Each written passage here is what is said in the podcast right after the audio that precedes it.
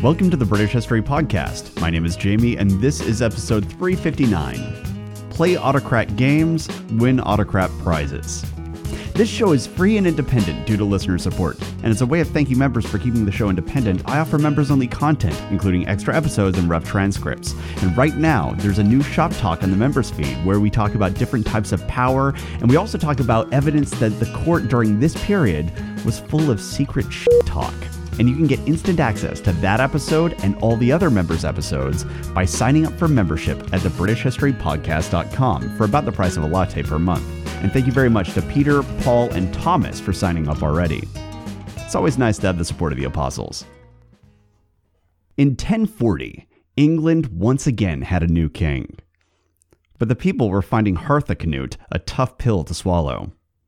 It had been a bad sign that when Harthacnut arrived, one of the very first things he did was mutilate and desecrate King Harold Harefoot's body. I mean, that's a risky move to make even when dealing with an unpopular king. But King Harold Harefoot had enjoyed a reasonable amount of popularity. He had a lot of initial support, he'd only reigned for about five years, and he hadn't done all that much during that time, which meant he hadn't really got around to offending anyone either.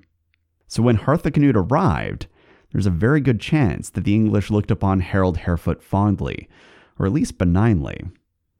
And there are many ways to make friends but desecrating a popular corpse isn't one of them. And then Harthacnut went one step further. Even though the English had invited him to rule, he still demanded that they pay a tribute as if they had been conquered. A huge tribute. Which again is a strange strategy for making pals. Then Harthacnut went on to snub the inner circle of the English upper nobility and put a good chunk of them on trial for following the previous king's orders. And he seems to have done it without even consulting the Witan. He even stripped a bishop of his bishopric, apparently again without consulting the church. And beyond the rank antagonistic cruelty of these moves, there's also the fact that King Harthacnut was imposing these dictates in a particularly foreign way. He wasn't asking for advice or working with his upper nobles to develop policy. Instead, Harthacnut was ruling in a distinctly Scandinavian style. He just made declarations and insisted that they happen. He was ruling as an autocrat, and that was not the usual style of English kings. English kings, even Athelred for all his flaws, had a council now, granted, Athelred had a terrible council, but it was a council.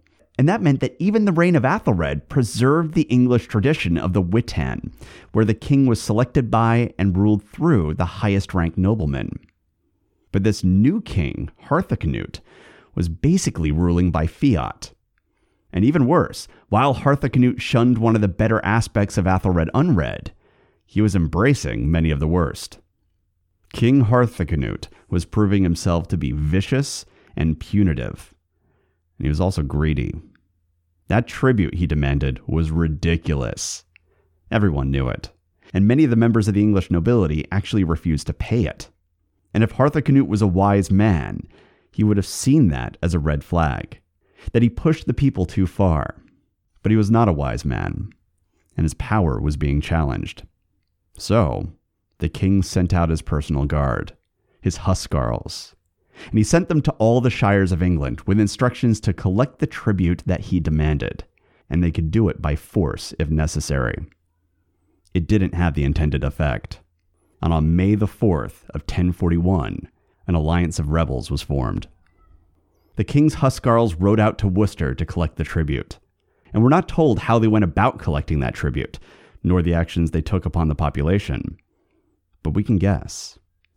They represented an insecure ruler, and they were sanctioned to inflict violence, and their job was to separate people from their ability to care for themselves. Because don't get distracted by the euphemism of tribute. What the king was demanding here were the very crops and livestock that the people of Worcester depended on to feed themselves and their children. So we can assume that there was resistance, and that the Huscarls responded as they were trained to do, with violence. We aren't told if they killed anyone. Our sources don't record the deaths of common folk. But I would be very surprised if some of the locals weren't injured and killed when they refused to pay the king's tribute. And normally, that would be the end of it. Typically, when the state inflicts violence, the public flees, which is why, in many cases, violence is the strategy that underpins a ruler's power. But sometimes things go differently. Sometimes the public doesn't flee. And that's a very dangerous moment for the state, because there are almost always more members of the public than there are soldiers and officers. And that was the case in Worcester. And when the people of Worcester fought back, the king's huscarls were overwhelmed, and they fled. Two of the huscarls, they were named Feeder and Thurstan, ran to the nearby abbey, presumably hoping that the holy building would provide refuge, either as a defensible position or as a religious sanctuary. The enraged people of Worcester rushed the building. Feeder and Thurstan retreated upwards into the abbey tower, climbing into one of the upper chambers, desperately trying to hide from the citizens. But they were found, and no fancy title of Huscarl would save them now. The citizens had enough, and they cut Feeder and Thurstan down where they stood. When word of this reached the king, he was enraged. He had wanted to send a message to end the challenges to his authority and to gain the money he felt he was owed. And instead, the heart of the Midlands was in open rebellion, and they had killed two of his officers. The king wanted a response to this, a brutal one. But interestingly, an entire summer and fall passed before he was able to mobilize one. It wasn't until November, after fully six months had passed, that the king finally managed to get troops into the field, ready to carry out his orders. And considering that our record has a habit of concealing infighting and getting really quiet when things are going badly, the silence here is suggestive. Personally, I suspect Earl Leofric of Mercia and Archbishop Elfric of York, as well as their allies, were the cause of this delay. Worcester was in the heart of Leofric's territory, and he had been the chief proponent of the rise of King Harold Harefoot, Harthacnut's predecessor, and more recently, the victim of corpse desecration. So if you were going to have a central figure of opposition to Harthacnut, you have to think it would have been Leofric.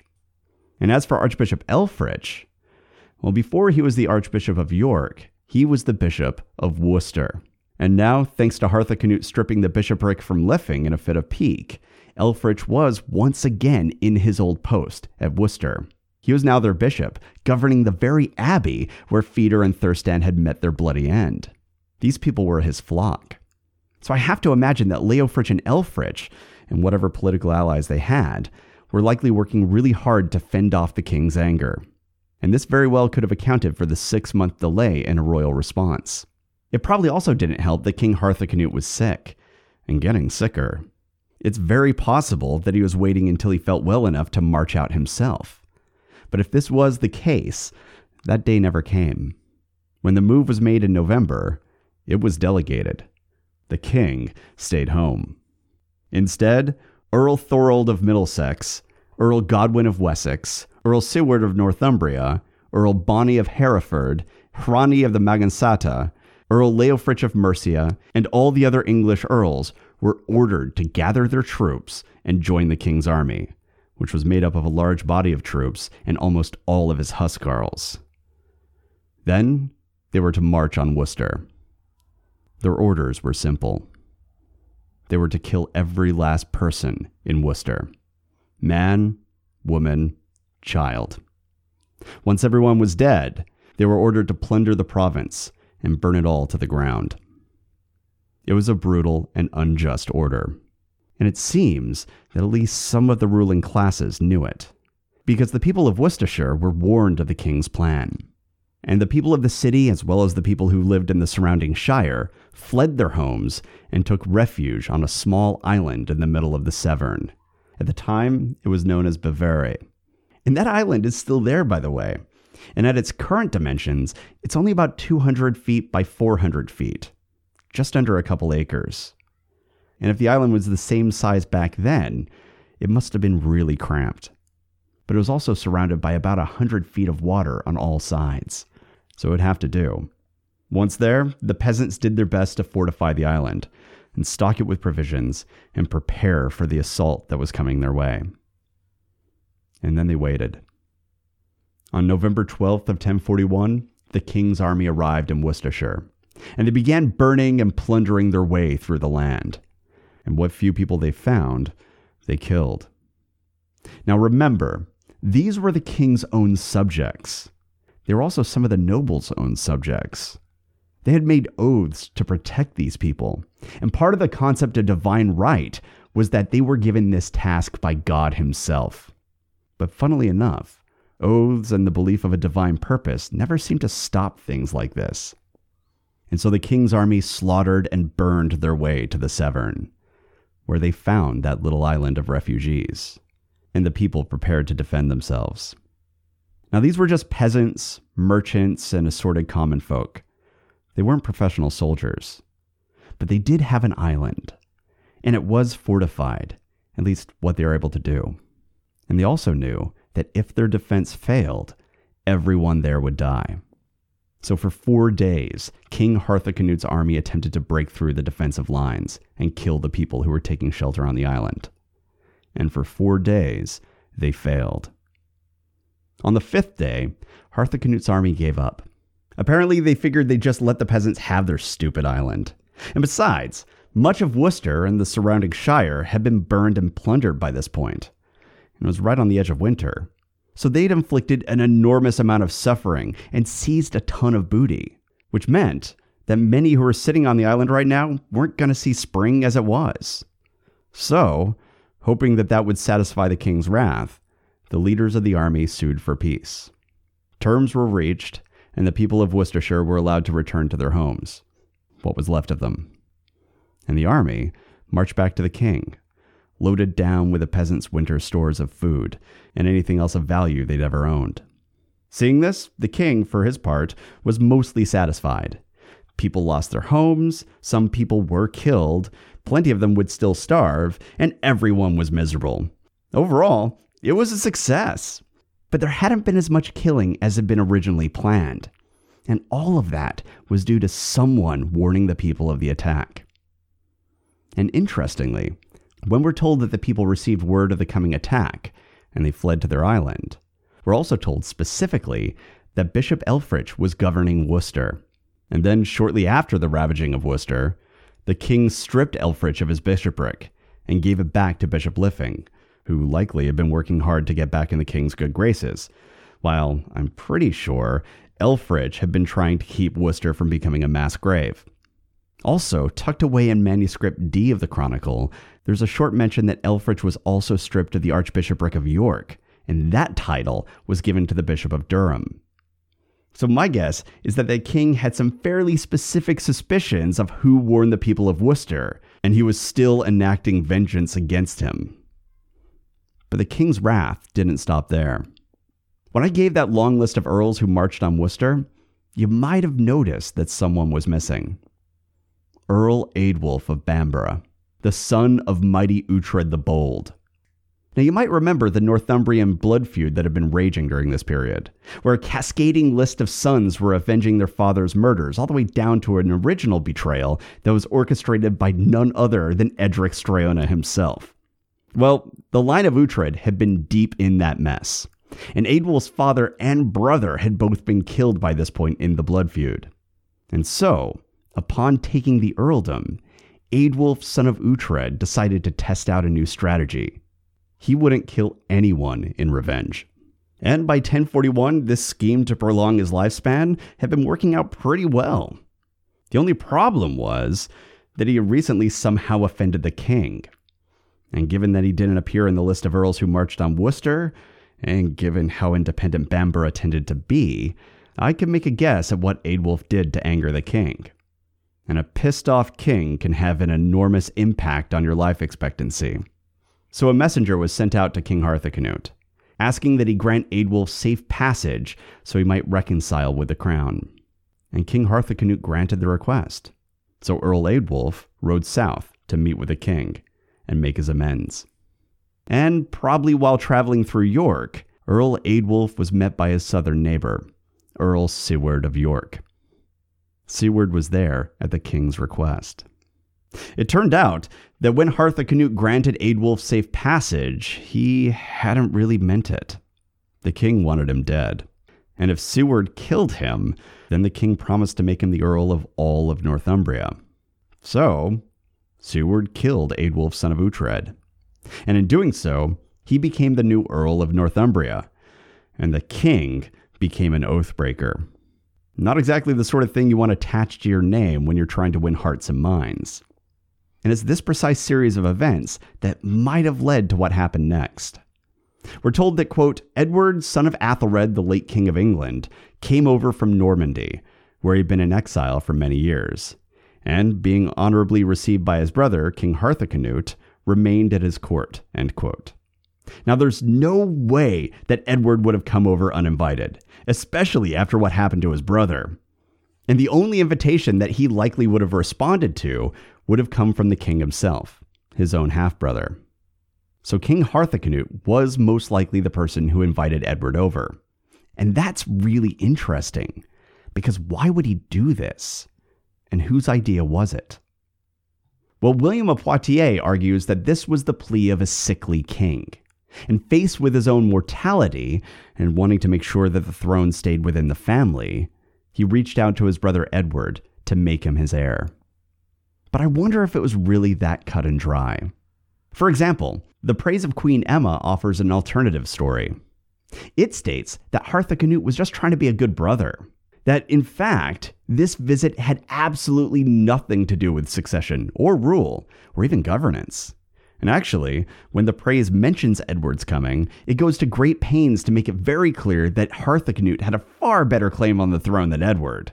Because, and the praise of Queen Emma really can't stress this enough, fuck Edward. Emma really, really did not like her eldest son. And that is significant when you consider that we have several records that indicate that Harthacnut wasn't reigning alone, and that his mother, Queen Emma, was quite involved and was likely making many of the decisions along with him.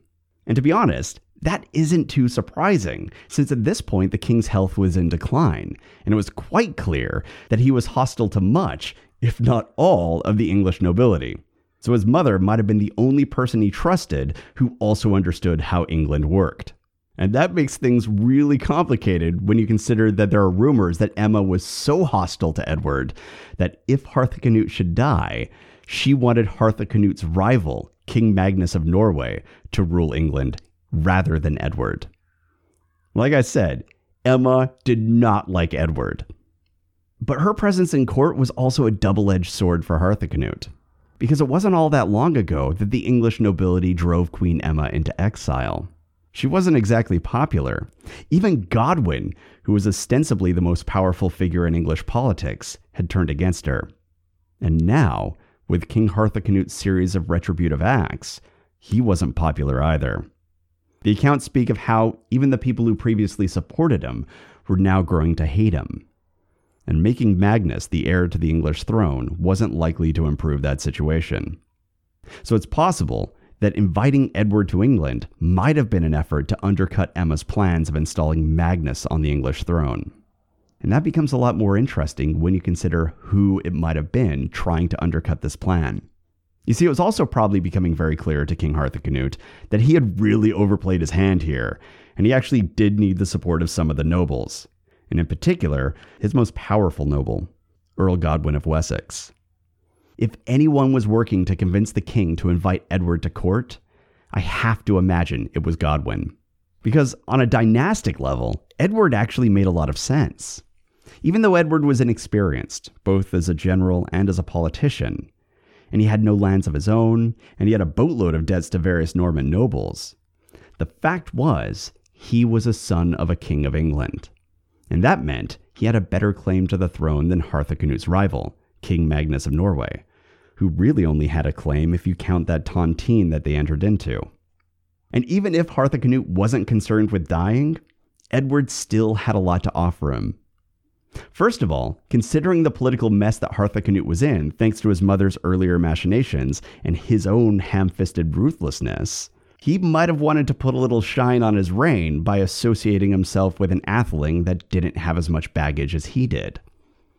Furthermore, Denmark still needed his attention. He wasn't just the King of England, he was also the King of Denmark, and Magnus remained a threat. So, if Harthacnut wasn't concerned about his health, and he was making plans to leave England, which he probably needed to do, he would have to leave someone in charge while he was away. And Edward was family, unlike the nobles that Harthacnut clearly didn't trust. And he was also an atheling, which the English people would have appreciated. So personally, I suspect that Harthacnut was probably intending his half brother, who was likely a lot more popular than he or Emma, to govern England. And that Godwin was arguing in favor of this because by having Edward on the ground and ready to be consecrated at a moment's notice, they might be able to avoid the clusterfuck of Queen Emma trying to get King Magnus on the throne of England, just to stick it to her eldest son. And I'm guessing that Harthacnut was likely inclined to at least listen to Godwin on this, thanks to how politically unpopular he was, and how the recent rebellion in the Midlands was making it very clear that he needed to start making friends with the English ruling class. But honestly, the only thing we can be absolutely sure of here is that if there was such a thing as therapy in the 11th century, poor Edward would have needed it. Either way, though, as the year closed out, King Harthacnut was joined in court by his older half brother, Edward. And that was probably a good thing, because that cough wasn't getting any better. In fact, he was looking downright awful. Pale, clammy, just awful. We aren't told specifically what he had, but it's generally thought that he was stricken with tuberculosis. However, life goes on. He still had things he was required to do. You don't get to stop being king just because you're sick. And the records indicate that he stayed busy. He gifted lands to various English religious institutions, including Ramsey Abbey and the Bishop of Winchester. And this was potentially in an effort to shore up his political flank, following all the missteps that he'd made in the previous couple years. Or perhaps it was an effort to make friends with God, which might have been a good idea considering his health and the fact that he was plotting murders, ordering Shire wide exterminations, and breaking sacred oaths. So, all of that, along with dealing with Edward and trying to keep the Earls from rebelling against him, was probably keeping him fairly busy for the next few months. And soon, it was summer of 1042. And I bet the heat and the dry air felt good on his lungs. Because when the daughter of one of his influential Scandinavian courtiers, a woman named Githa, and Canut's old standard bearer, Tovi the Proud, announced they were getting married, the king made preparations to attend. So the king and his entourage journeyed to Lambeth in June. And there a massive feast was held, funded by Githa's incredibly wealthy father. The Scandinavians, like the Anglo Saxons, were a feasting culture, and the king himself was attending this wedding, so no expense was spared. It almost certainly lasted several days, during which the food, the entertainment, the merriment, and the alcohol would have flowed freely. So the king drank like you would expect a Danish king would. And you know how you can be when you aren't feeling well, but then you get a little bit tipsy and get a second wind? Well, that's what happened to King Harthacnut. So he drank some more. And he drank. And he drank. He was having a great time. And John of Worcester describes the king as carousing, which isn't a word we tend to use all that often these days. But basically, it's like that drunken table at the pub where everyone's having a blast, talking way too loud, drinking way too much, and clearly planning on closing the place down before someone shouts, Let's go to my place for shots. That is what the king was doing. And it was great. And at one point, Harthacnut was gathered with a group of people, which included the bride, Githa. He was laughing and chatting and drinking. And then he was crumpling and falling and seizing on the floor. People rushed to the king and tried to help him as his body was racked with spasms. But there was nothing they could do. Harthacnut clung to life for a little while longer, but following the seizures, he was either completely paralyzed or in a coma, because the record describes the king as speechless. After lingering for a little bit, he died on June 8th of 1042, having reigned for only two years. And this has led some people to wonder if his death was the result of a plot. But it seems to me that it wasn't. Harthacnut was sick, and he was acting a damn fool by heavily drinking while ill, and even healthy people can sometimes have strokes from drinking too much. And while he was incredibly unpopular towards the end of his life, I'm inclined to think that this wasn't the result of foul play. It was just another example of a 20 something thinking he was invincible and discovering he wasn't. The king's body was then taken to Winchester, so he could be buried next to his father. And as for the throne, well, that was a tricky situation. As we already discussed, it looks like Queen Emma supported the claim of King Magnus of Norway. And here's the thing with that. While supporting Magnus clearly didn't make her a very good mom, considering that she was yet again giving her eldest son the finger, Magnus did have a plausible claim to the throne, thanks to that ridiculous tontine he had going with Harthacnut. Magnus was also an experienced and formidable king, while Edward's main life experience involved being a fancy charity case for Norman nobles. Magnus was also young, probably in his early 20s at the most, which meant he'd probably rule for a long time and provide a certain degree of stability in the process, provided, of course, he had better luck than the last handful of English kings. So, if the rumors are true, which is a big if, the fact is, this wasn't as crazy as it might have seemed on first blush. Queen Emma may have had a point here. But on the other hand, Magnus, like Harthacnut and Canute, had no ties to England. And the English had just experienced several very hard years at the hands of a Scandinavian king. So I can't imagine there are many nobles who are excited about inviting over yet another foreigner who would probably just abuse them all over again. In fact, there's no indication that Magnus would have had any English support whatsoever if he came. And Edward, despite not being experienced and despite being the son of Athelred Unread, was at least English. He was at least part of the House of Wessex. And furthermore, it's possible that he was also Harthacnut's chosen successor, given his presence in court and the way that Harthacnut welcomed him. And that too would have played a role in Edward's position on the line of succession. And finally, Earl Godwin of Wessex supported Edward's claim. Which might come as a surprise to you, considering that Godwin of Wessex was the guy who was involved in the death of Edward's brother. But the fact was, the last several years had been so rough that the pickings were now pretty slim. And against all odds, Edward was the best available candidate for the English throne. And so, as John of Worcester tells us, quote, chiefly by the exertions of Earl Godwin and Lyfing, Bishop of Worcester, quote, Edward was brought to London for his coronation. He would be the next king of England. Meanwhile, in Scandinavia, King Magnus of Norway took Denmark. As part of consolidating his control, Magnus destroyed Jomsburg, headquarters of the Jomsvikings. He also made Sweyn, the young, handsome Jarl from the line of Forkbeard, who'd been serving under Harthacnut and had a claim on the throne of Denmark, the Jarl of Jutland. And that suggests that Magnus, like Harthacnut, probably recognized the threat that Sweyn presented and was trying to make sure that things remained steady in Denmark. But he was looking beyond Denmark.